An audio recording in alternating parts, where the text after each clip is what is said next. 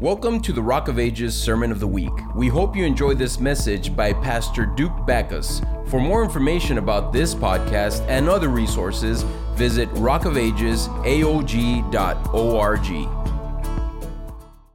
And we've been talking for the last several weeks about this message called the greatest commandment. Amen. How many of you are blessed every time we open the Word of God? Amen. The Lord always has something to say. Amen. And so uh, I'm always encouraged by what the Lord is saying. And, and I pray, church, that, you know, uh, we love the Lord. Amen. How many of you love Jesus? Amen. Uh, I'll, I'll ask the ladies, how many of you ladies love Jesus? Tell, amen. How many of you men love Jesus? Amen. amen. And I want to hear a hearty amen because you see, it's not and over, you know, uh, you, you don't have to put down your man card to be in love with Jesus. Does that make sense? You can still love Jesus. Amen. He is the lover of your soul. We are the we are the bridegroom of Christ. Amen. We should be falling more and more in love with Jesus, choosing to love Jesus more and more every single day because he loves us endlessly and unconditionally. Amen.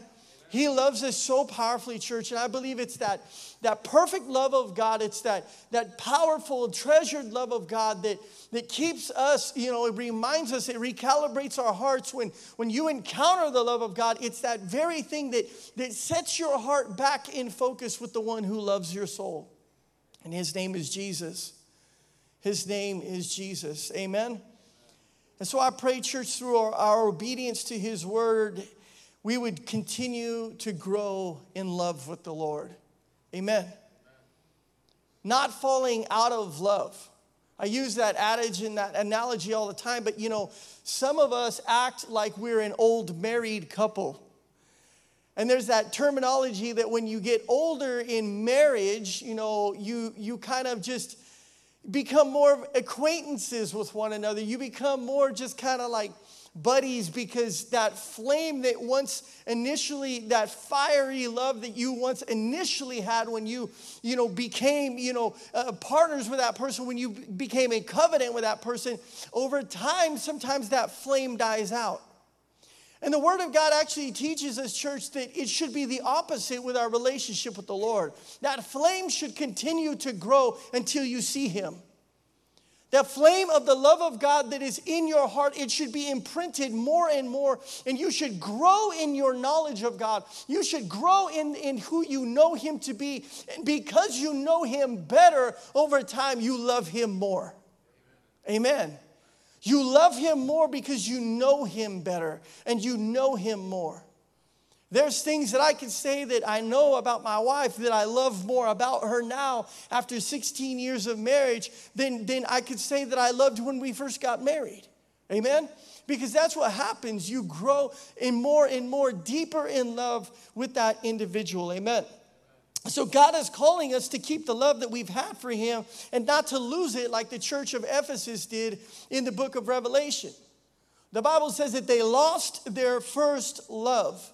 And do you want to know why they lost their first love? They lost their first love because they were busy and they became distracted.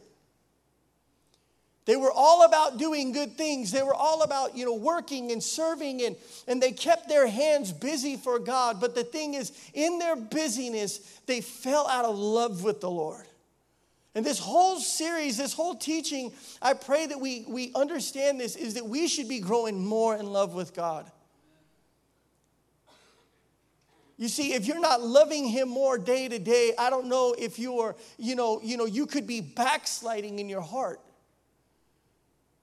Every single day, we should be inching closer to the Lord. Not only in our heart, in our soul, in our mind, but in our love for Him. Tonight, I want to just talk to you about loving the Lord with all of our mind. Amen? This is the third part. Uh, that verse, Mark, Mark chapter 12 Verse 30 says that we are to love the Lord your God with all of your heart. Read it with me, church, and with all of your soul, and with all of your mind, and then with what? With all of our strength. And so, as we look at the Word of God tonight, we are to love the Lord with all of our mind. How many of you know that Jesus wants every part of your life, including your mind? Amen. Jesus wants every part of your being, including your mind. It was once said that we should harbor no thought in our mind that God does not have about us. Think about that. We should not allow anything to creep into our mind that God does not think about us. Amen. Your mind, church, is powerful. Your mind is important to God, and in order to fulfill God's will and plan for your life, He must be Lord of our mind also. He must be Lord and inhabit every area of your mind. And the only way we can love God with all of our mind is to first be transformed with a renewed mind. You cannot love God with your mind unless your mind has been renewed. Amen. In the same way that you've been born again, in the same way that you, you, you, you died and were born again in the Spirit, our mind needs to be renewed. And so, Romans chapter 12 and verse 2 teaches us about this. And it shows us in the Word of God, it says in verse 2 Do not conform to the pattern of this world, but be transformed by the renewing of your mind. Then you will be able to test and approve what God's will is His good, His pleasing, and perfect will. So, what is it talking about? What is the pattern of this world? It's actually talking about the thought life and the patterns of your thoughts, the pattern of your thinking, the pattern of the mindset. Pastor uses that you know phrase a lot. He says, "Your attitude determines your altitude." And there's something that's very true about that. Amen. If you think the way that God thinks, I can guarantee, church, that we will make a lot less mistakes in this life. We will be directed. We will, you know, trust more. We will do everything more. But if we still think the way that we thought before we knew Jesus, then we are setting ourselves up for a losing battle. If you have come to Christ and you have surrendered your heart to God, but not your mind, my friend, you're missing a huge part of the battle. Because did you know that the enemy's battlefield, number one battlefield, is not necessarily in your physical being or in your physical body, but in your mind? Every single day that you, that you, you know, had given your heart to Jesus, the first thing that the enemy wanted to do was get in your mind, wedge his way inside of your mind to disturb your thinking, to cause you to think differently, to cause you to think, you know, uh, you know in, in, in conjunction with the ways of the world and not with the ways of God. And so a, new, a renewed mind, it results from diligently pursuing the knowledge of who God is. It comes about by pursuing who God is and not pursuing to have knowledge like God possesses. There's a difference. Not to have knowledge like God possesses, but to pursue the knowledge of who God is. You see, this is what got man into trouble since the beginning of time. This is what got us into big trouble in sin because it was being deceived in the mind to possess something that God had not given to us. Let's read about it. God had said, you know, uh, in his instructions to Adam and Eve in the book of Genesis, he said, You could eat from any tree in the garden except the tree of knowledge of good and evil. You see, God had permitted them to, to have all the fruit that they wanted. You got the whole garden, Adam. You got the whole garden, Eve. But listen, there's one thing that I am forbidding you to touch, and that is to eat from the tree of the knowledge of good and evil. And Genesis 2:17 says, "For if you eat from it, you will surely die." How many of you know when God says that you'll surely die if you eat something, it's probably a good idea to stay away from it. It's probably a good plan to say, you know what, this is not something that we should pursue. This is not something that we should do. But the enemy then counters in Genesis chapter 3. He speaks to Eve and he says, But did God say? See how crafty the enemy is? He's causing Eve to think about something and recall something that God said. But did God really say, Eve? Did God say you must not eat from the fruit of the tree that is in the middle of the garden and that you must not touch it or you will die? Here's the deception. Verse 4 You will not certainly die, the serpent said to the woman. The enemy is attacking her thoughts. He's attacking her memory. He's attacking what she recalls of what God said. How many of you remember that there were actually two trees in the middle of the garden? How many of you knew that? There was two trees in the middle of the garden, the tree of life and the tree of the knowledge of good and evil. And so the mind became corrupt, church, the moment that the fruit was taken. The Bible says that all of a sudden, after they had partaken of the fruit, what did they notice about themselves? That they were naked and unclothed. You see, they didn't, re- they didn't, they didn't see themselves that way before. They didn't have any perception that, that their nakedness was, was some kind of thing to be shameful about or to hide. You see, all of a sudden something shifted in their mind. Something was transformed in their mind in that moment, and everything that the mind was designed for, it underwent a cosmic shift in the wrong direction. You see, there's always two choices there's what God says, and there's what the enemy feeds us lies about. There's always a tree of life, amen. And what does the Bible say in the book of De- Deuteronomy? It says, choose life, amen, that you may have life and that you may live.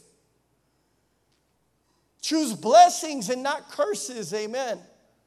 The Lord has always given us this option, but instead they chose the wrong thing. And Romans 1 and 28 talks more about this. It talks about the depravity of the mind that happened, that shifted when we fell into sin. It says, furthermore, just as they did not think it worthwhile to retain the knowledge of God, that's what God said.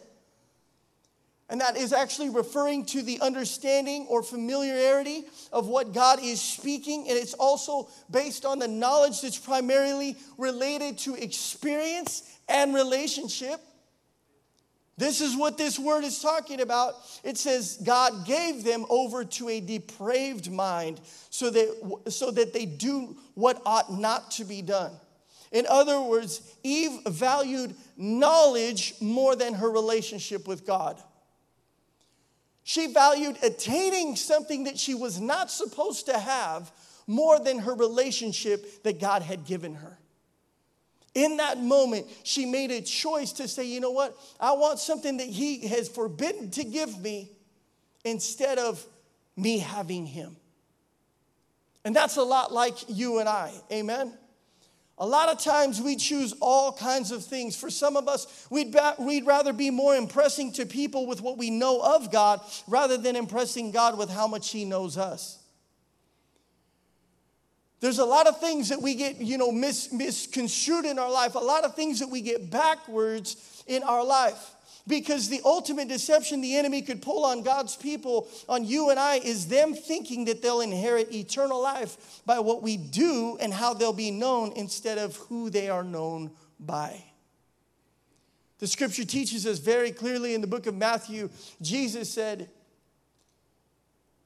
they claimed to, they, they, they shouted out to him and they said, But Lord, we cast out demons in your name. Lord, we did this in your name. Lord, we did that in your name. And what is the Lord's response to those who did all of these things? He said, But depart from me, I never knew you. There was no relationship between you and I. You just had all kinds of thinking and understanding about me, but you never knew me. You never sat down with me. You never took time to fellowship with me. You never took time to worship me. You just learned a lot of facts about me and you had a lot of head knowledge that impressed a lot of people. But here's the deal you thought that you, by doing all of these things, they were impressive to people around you, but what impressed me most and impresses God the most is those who willingly sit at his feet, those who choose to value relationship more than anything else. That's what the Lord is looking for, church. The Bible says of the mind several things. And first off, the same God who restores our soul is the very same God that transforms our hearts. Amen? and is the very same God who is able to renew your mind. It's all Him. Amen. He is the one that has the ability to do so. Timothy Jennings said this the battlefield on which the war between Christ and Satan is fought in the mind. And I need to say this because I think it's important. This is probably the biggest war zone that you and I engage with uh, towards the enemy from. Because what does the Bible say in the book of Ephesians? It's not the battles that we face, is not what? Flesh and blood. Amen? But it's what? Spirits and principalities of darkness. It, it, it's, it's a completely different realm that the enemy attacks us from and, and wants to, you know, you know, uh, oppress us from is from the mind. And so the Lord has given us keys from His Word to see our minds be renewed from the world's way of thinking, which is perversion and evil and deceit and greed and lust and all these different kinds of things, and become into that place where we have the renewed mind of our Creator and in the image of our Creator. So Ephesians chapter 4, verse 17 says this I tell you this, and I insist on it in the Lord that you must no longer live as the Gentiles do in the futility of their thinking. I'll read it one more time. He said, I insist on it in the Lord that you must no longer live as the Gentiles do in the futility of their thinking. Romans 1 and 21 says this For although they knew God, they neither glorified him as God, nor gave thanks to him, but their thinking became futile and their foolish hearts were darkened. So, what is the scripture telling us? That word futile means having no result or effect, it means useless. Paul was, was coined by saying this. He said, The grace which God had given me was not without effect meaning he knew that he didn't earn his salvation and that his salvation came from God and that God alone was his Savior. Amen. But he said, because he knew him as Savior, it had an effect upon his life. He didn't remain the same. Amen. How many of you know somebody that's been transformed by Jesus? Amen. I pray it's you. I pray that you're not the same person as you were, you know, 20 years ago or 10 years ago or 10 minutes ago having known Jesus. Because when Jesus is Lord of your life and He's Lord of your mind, everything changes. Everything changes. And so the scripture was saying, don't live your life with Jesus in a way that doesn't affect all of your life. Don't live your life in such a way that you know you, you are still in this futility of thinking. That you're still thinking in a way that you know you were before you knew Jesus. He's urging them, he says, although they knew God, they neither glorified him, they neither glorified him nor gave thanks to him. Think about that. Right now, we just had a beautiful time of worship. And listen, nobody's gonna force you to worship Jesus. We're gonna encourage you the best that we can. I promise you. It is completely your decision. We can play a million songs or two songs or no songs or no music at all. It is your choice to worship Him. And you have to do what the scripture is saying to make the decision to say, you know what? Because I know God. It says, although they knew him, they didn't glorify him, but because you know him, you should glorify him, yes? Because I know him, I have to give thanks because I know what it is that he's paid for me. I know what it is that He's done for me. It changes everything when I when I think of the goodness of God, where I know from where He has brought me to. Everything changes in that moment. All of a sudden, there's a praise that begins to rise up from my life because I know that I'm not worthy. I know that I'm not deserving, but yet God loved me and God chose to give His life for me. And because of that, I will glorify His name. I will honor him and I will give him praise. But guess what? There was a people that knew him that didn't glorify him. And I pray that's not you. I pray that is not me in these days, in this hour that we are living in. I pray that your heart is still open and sensitive to what the Lord is doing in your life. Lest we become bloated in our spirit and gluttonous in our belief that we're so full of God. You know, there's that saying that says that you're so heavenly minded that you're of no earthly good.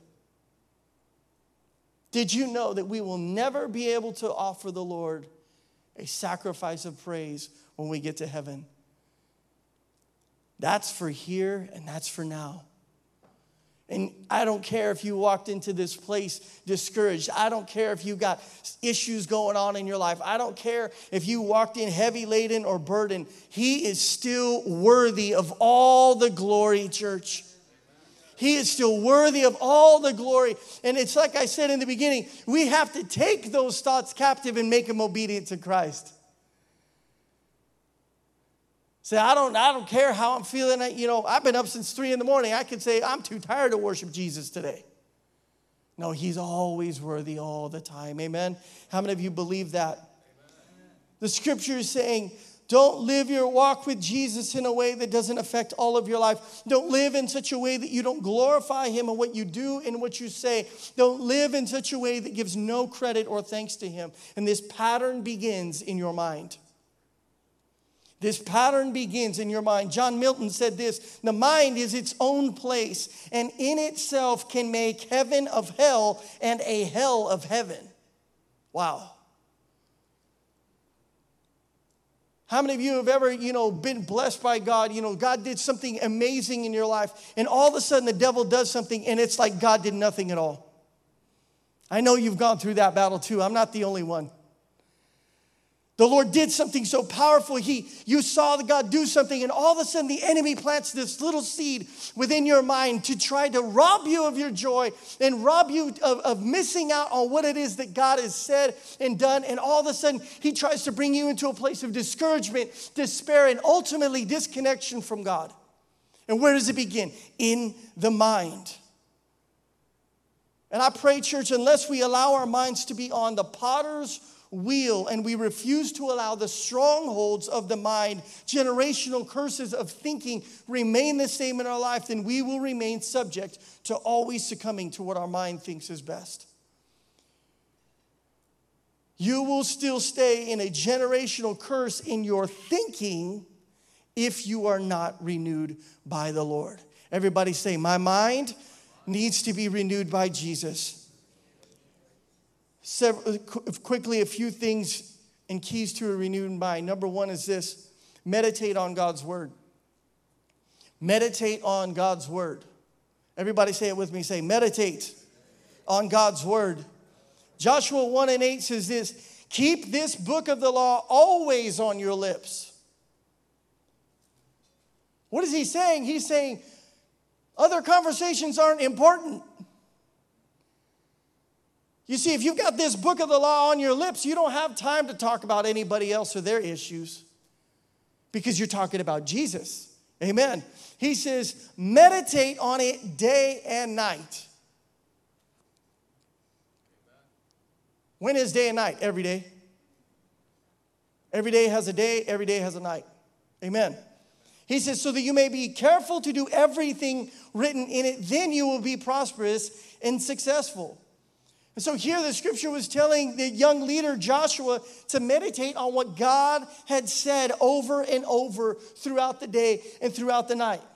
This was everything from the promises of God to the punishment that God would, would pour out upon his enemies. The Lord wanted him to understand that it was all important. Everything that the Word of God contains is important and it needs to be rehearsed in your mind. I can tell you something as a musician, one of the things that, you know, God, I believe, instills in musicians is the ability to remember and recall a lot of things. And ever since I've, you know, grown up and been a musician, I've just kind of had this ability to remember things, you know, remember parts of a song or, or a rhythm, a beat, or whatever. And, and because of that, it's, it's enabled me to remember and recount and recall scripture even better. Now, maybe that's memorization is not your strong suit. But here, if it's not your strong suit, then we must do what the Lord is saying. We must recall it day and night. We must meditate on it day and night. Just because I can remember a verse that I read years ago doesn't mean that I shouldn't be in the Word of God every day. Amen. Amen. We are to meditate on it day and night. Now, when we think of meditation, a lot of times we think of meditation like yoga. We think of it like in Eastern practices, like some monk, you know, sitting in front of a fire going, hmm. That's not the meditation that the Lord is talking about. That was funny. Y'all should have laughed. That's not the meditation that the Lord is actually looking at from us. These practices actually teach the individuals that practice them to open their mind. Those kind of practices, the Eastern cultures teach them to open their mind, but this is a very, very dangerous trap because the enemy will always seek to inhabit what is inhabited. The enemy will always seek to go into that place where there is a vacancy. He will always try to creep through the window of your mind and in your heart when the word of God is not present. Matthew 12 and 43 proves this. Says, When an impure spirit comes out of a person, it goes through arid places seeking rest and does not find it. Then it says, I will return to the house that I left. When it arrives, it finds the house unoccupied. There's nothing there. Lights on, but nobody's home. Swept and clean and put in order, then it goes and it takes with it seven other spirits more wicked than itself, and they go in and they live there, and the final condition of the person is worse than the first. That is how it will be with this wicked generation. What is he saying? The scripture is teaching us to not empty our mind in a form of meditation, but rather fill our mind with the word of God. Amen. This is the kind of meditation that the Lord is looking for. Psalms chapter 1 and verse 2 says this But whose delight is in the law of the Lord, and who meditates on his law day and night. That person is like a tree planted by streams of water, which yields its fruit in season, and whose leaf does not wither. Whatever they do prospers. Whatever they do prospers because their mind is set on the things of God. Their mind is set on the Word of God. Their mind is set to recount what it is that God has said and what it is that God has done. Our mind is renewed when it's filled with what God is saying and what God has said. And it's not deceived by the question of the enemy saying, Did God really say? Most believers get tripped up with that because they don't know what God has said. Hosea chapter 4 and verse 6, I didn't give it to the guys tonight, but Hosea 4 and 6 says this. It teaches us, it says, My people are destroyed for a lack of knowledge. They are destroyed in their heart, they are destroyed in their life, they are destroyed in their thinking because they don't know what it is that God has said. Can I tell you, church? if you can memorize statistics from a football game, if you can memorize, you know, your favorite lyrics of your song, if you can memorize what your favorite TV show ch- channel is, is on, you certainly can memorize the Word of God. Amen. Amen. No excuses. We got to go back to children's church. You know what they do in children's church? They got a memory verse every week. I just start giving you guys memory verses. Yes? Amen? Mark 12 30, go.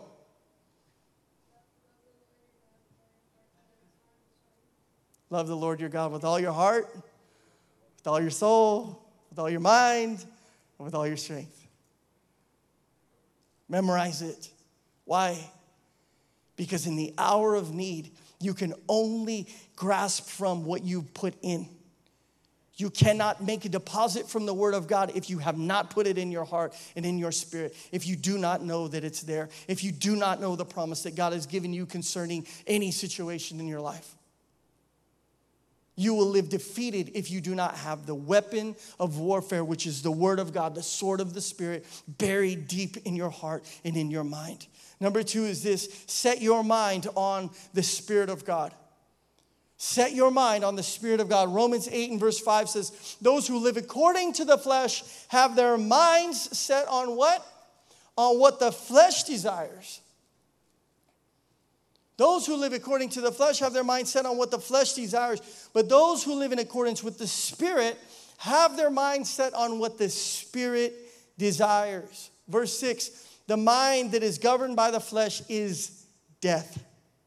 Remember that death word in the in the it, we have the tree of life and then we have the tree of what? Of the knowledge of good and evil. But the mind governed by the spirit is what? It's life and it's peace. I've explained this before, but the word repentance actually means to return to a higher way of thinking. That's what repentance means. Sometimes we think it's, you know, just being sorrowful for our sins. Yes, that is part of it. But the actual action behind repentance is to return to a higher way of thinking. When you came to Christ, there needed to be repentance of your sins, yes? We understood who we were before Jesus. We were unrighteous and we needed His blood to make payment for our sins. Amen. So that we could be made righteous before God. And there needed to be sorrow and an understanding for our sin nature and our unrighteousness before God. Because there's also a decision, you know, in, in those moments to change from our ways and to turn to His ways. Amen. To turn to His Holy Spirit for transformation. This happens when we change the way that we think. The word explains it if we set our mind on what the Spirit desires, it leads us to life and it leads us to peace. But if our mind stays stuck in the flesh, then it ultimately leads to death and the disturbance of our peace. Nowadays, that we live in, one of the biggest attacks from the enemy is, is launched against the mind through oppression anxiety, you know, sleeplessness, all of these things. We see that this is this huge and prevalent attack. It's more known today than it probably was 20, 30 years ago. You know, I remember when I got saved, there was other things that the enemy was kind of, you know, sticking to and he was attacking people from. But nowadays, it's it's it's Pastor, I need prayer because I'm having suicidal thoughts. Pastor, I need prayer because I'm anxious, I get overwhelmed. Pastor, I need prayer. And these are all issues that stem from the mind. They're all issues that are rooted from the place of the mind. And so, how many of you know that we have a Prince of Peace that we can turn to? Amen. That when our mind is being bombarded by all the, the, the lies of the enemy, there is one who is able to bring peace to that mind, and his name is Jesus. Amen. Jesus showed us what a life that pleases the Spirit looks like. It means that you are about the Father's business. Amen. It means that, you know, he wasn't just here to be served, but to serve and to give his life as a ransom for many. This was pleasing the Father. He was committed to carrying his cross. He was committed, you know, to be compassionate on those around him. He was obedient to the Father's plan. This is what pleased his Father. Jesus showed us exactly what it needs to be. And I need to remind us tonight this, this is exactly what the Lord is calling us to as well. And from our mind, He's asking us to set our mind on what the Spirit desires and not on what our flesh wants. Our flesh is very pushy, and our flesh likes to get its way. Amen? Our flesh likes to keep us captive to our thoughts, likes to keep us angry at our neighbor, likes to keep us, you know, upset about the tiniest things. It likes to take over in such a way, and the enemy jumps on that so much to keep us captive.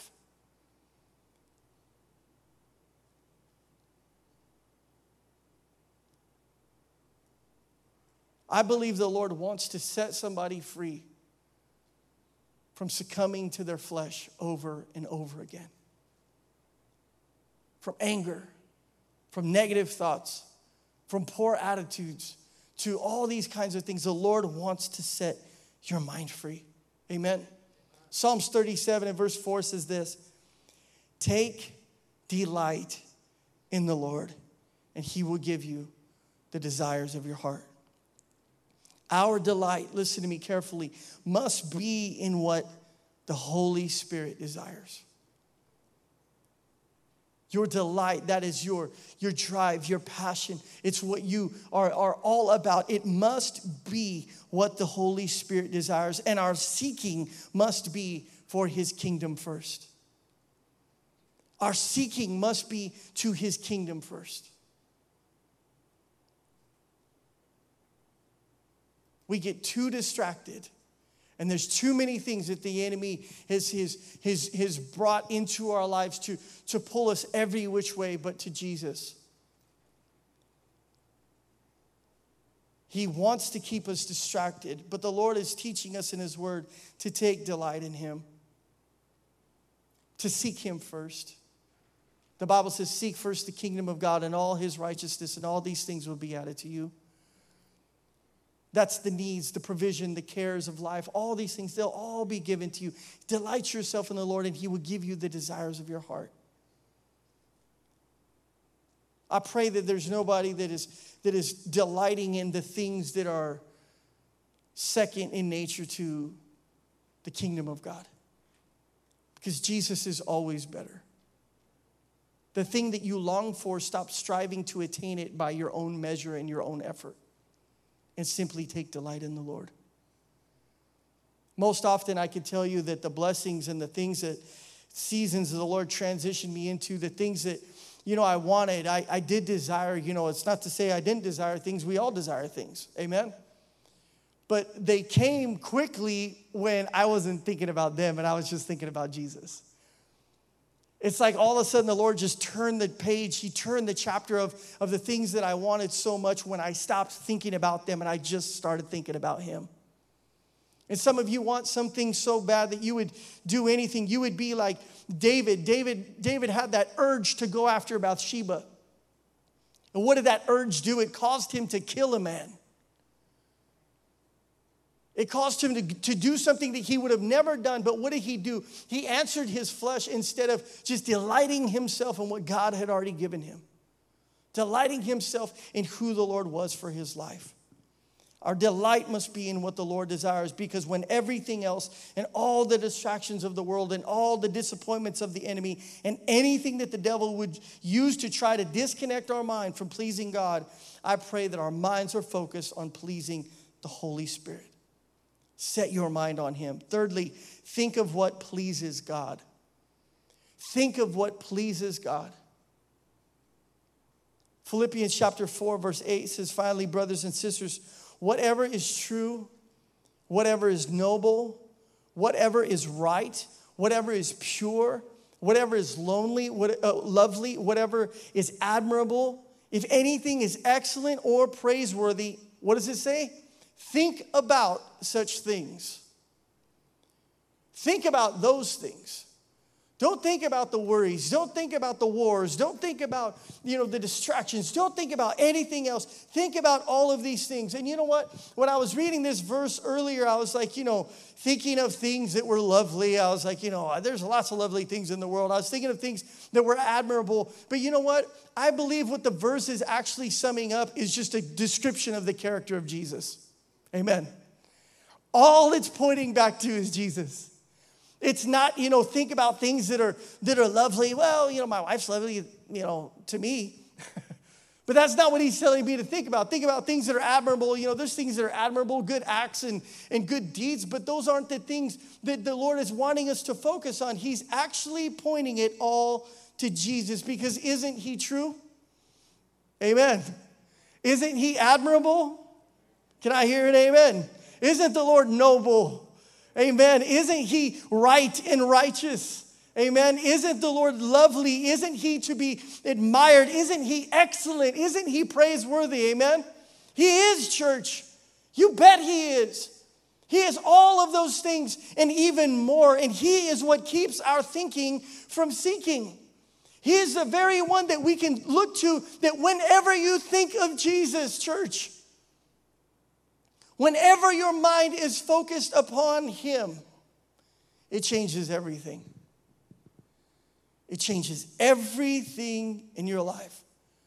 You know that He is the one who reminds you of who you are in Him. I need those reminders. You need those reminders.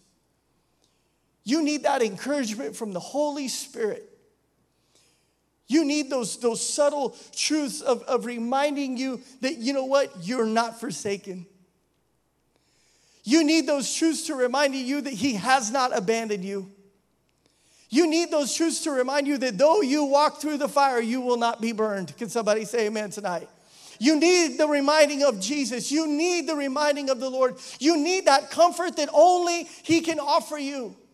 He is the one who gave you the gifts. He is the one who has blessed your life. He is the one who has strengthened you. He is the one who has saved you. He is the one that takes you from glory to glory. Always Jesus. And He is the only one deserving to inhabit all of our mind. This man said this to love God intellectually is to become a student of God, a student who really takes an interest in God. But he poses an interesting question. He said, But have you noticed that a fair number of Christians are not particularly interested in God? I've sat down with a lot of people in my day and they want to talk about everything but Jesus sometimes. Want to talk about the news, want to talk about the weather, want to talk about their favorite sports team. He said, Have you ever noticed that a fair number of Christians are not particularly interested in God? He said, Even some of them are ministers. These are people who don't ask about God, they don't talk about God, or maybe don't even think about God unless they really have to. Their interest in God it seems merely professional. Isn't this strange? Shouldn't we be somewhat preoccupied with God? Because isn't that what those in love do? He said they get preoccupied with their beloved and they notice things about the one that they love. I love having conversations with people about scripture because you see the Lord in everything that He says. You see His righteousness, you see His justice, you see His wisdom, you see His power.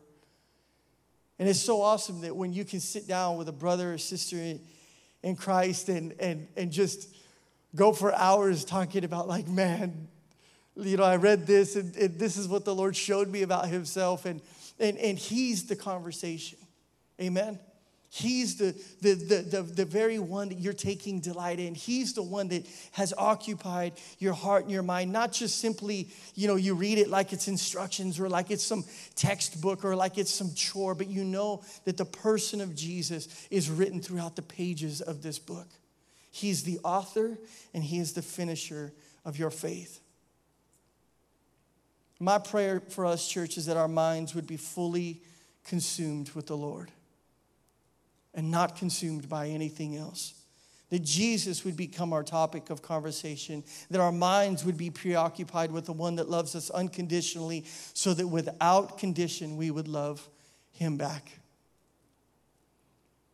Without just wanting outcome from him. Without just wanting him to answer the next prayer that you've got on your list. But just simply loving him for who He is and saying, God, without condition, I'll love you back. I sat down with a pastor friend of mine this morning and had breakfast, and we were just kind of sharing our, our, our history and testimonies and things. And, I, you know, he asked me just, you know, about previous seasons of my life. And I just told him about like the season I had gone through with when my dad was dealing with cancer and I said, you know, it was probably one of the hardest things that I've ever had to go through in my heart and in my life. See somebody I love so much, you know, just battle and I couldn't do anything for them but, you know, pray and have faith for them. I said, but you know what? I wouldn't want God to have changed anything. As hard as that is to say, to see somebody that you love cross that threshold into eternity that's no longer with you, I know God had a plan. I knew what God's plan was. And a lot of it, I say this, you know, maybe selfishly, but a lot of it had to do with just Him wanting to do something else in my life. And I pray that, you know, He is so everything to you. You would not miss out on loving Him for who He is. That you wouldn't miss out on the privilege that you have to know Him and to love Him with all of your heart, your soul, and your mind. And the Lord doesn't want us to miss out on loving Him deeply if we only love Him from our heart and not our mind as well. Wrote this down that real love is not an involuntary thing, but it's something that we do purposefully based on our knowledge of the person that we love. It's something that we willingly do. And the more that we read the scripture, the more that we focus on the word of God, the more that we focus our mind's attention on who God is and what he does, the more we understand just a tiny bit more about him, the more our souls break out in a flame of love for God. And we have a greater desire to honor him.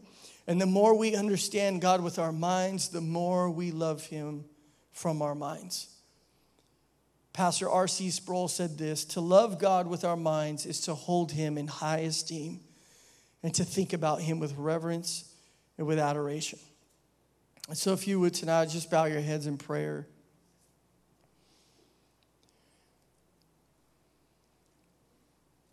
I just want you to just think about Jesus just for a moment. Just think about everything that he has done for you. Just think about how he has saved your life. The Bible says that we were like a stick that was snatched out of the fire. Just think of how much he loves you by going to Calvary for your sins, for the very things that pain the heart of God. Jesus took the pain for you.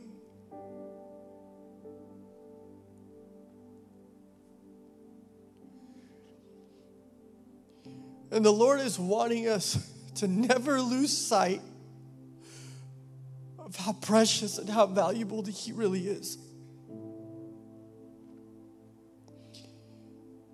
The Lord so desires that we would look at Him with adoration, with reverence, with awe.